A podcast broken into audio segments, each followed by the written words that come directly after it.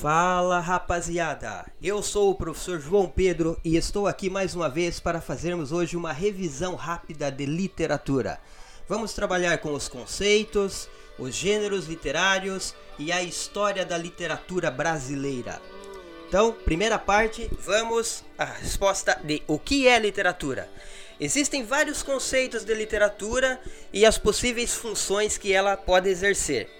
A mais antiga é a ideia de que a literatura é mimese, ou seja, segundo o conceito de Aristóteles, é uma imitação do real.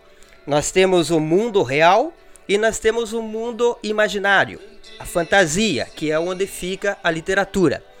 Um conceito um pouco mais usual é que existem 7 grandes artes, e a arte da palavra é a literatura.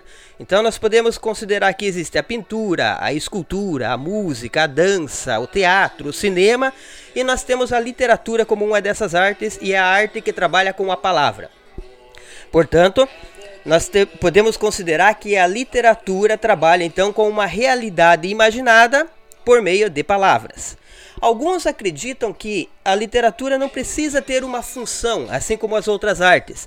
Ela apenas existe por uma questão estética. É o belo sendo representado de maneira artística. Outros acreditam que ela tem uma função política, tem função de despertar a sensibilidade, de dar prazer, de provocar reflexões, de humanizar, de inquietar, enfim. Existem vários conceitos, mas não existe uma definição já estabelecida do que é literatura. Podemos saber que nós somos seres humanos e precisamos trabalhar o nosso lado lúdico, emocional, subjetivo, e a literatura cumpre bem este papel. Também é preciso diferenciar o que é um texto não literário de um texto literário.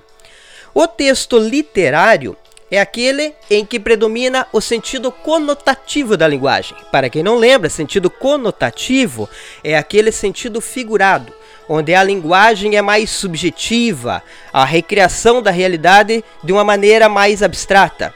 Já o texto não literário, ele tem o sentido denotativo da linguagem, que é a linguagem objetiva, que mostra a realidade concreta do jeito que ela é. Então seria um texto não literário, uma notícia, uma reportagem, enquanto o texto literário já é um conto, um poema, um romance, uma epopeia.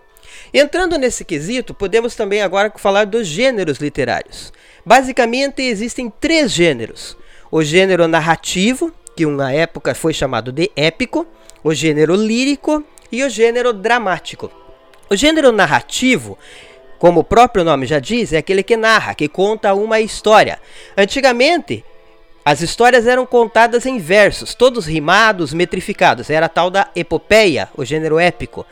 Atualmente, o gênero narrativo aparece mais nas crônicas, nos contos, na novela e no romance.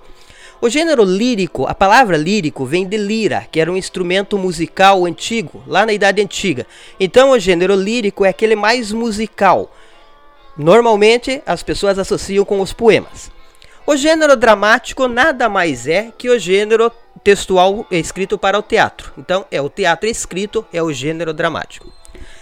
E brevemente nós podemos discorrer também sobre a historiografia da literatura brasileira.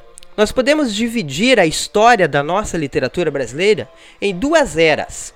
Uma era colonial, que compreende os 3 primeiros séculos de Brasil, desde o seu, entre aspas, descobrimento, até o século XIX, quando houve a independência, também entre aspas essa independência. Então, na era colonial nós temos 3 momentos: o Quinhentismo no século XVI, o Barroco no século XVII e o Arcadismo no século XVIII.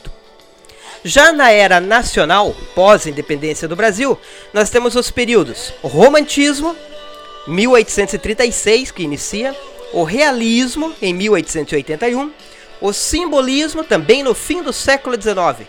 E no século XX, nós tivemos um período chamado pré-modernista, que inicia em 1902, e o Modernismo, com a Semana de Arte Moderna, iniciando em 1922. Futuramente falaremos de cada um desses estilos de época, um por um.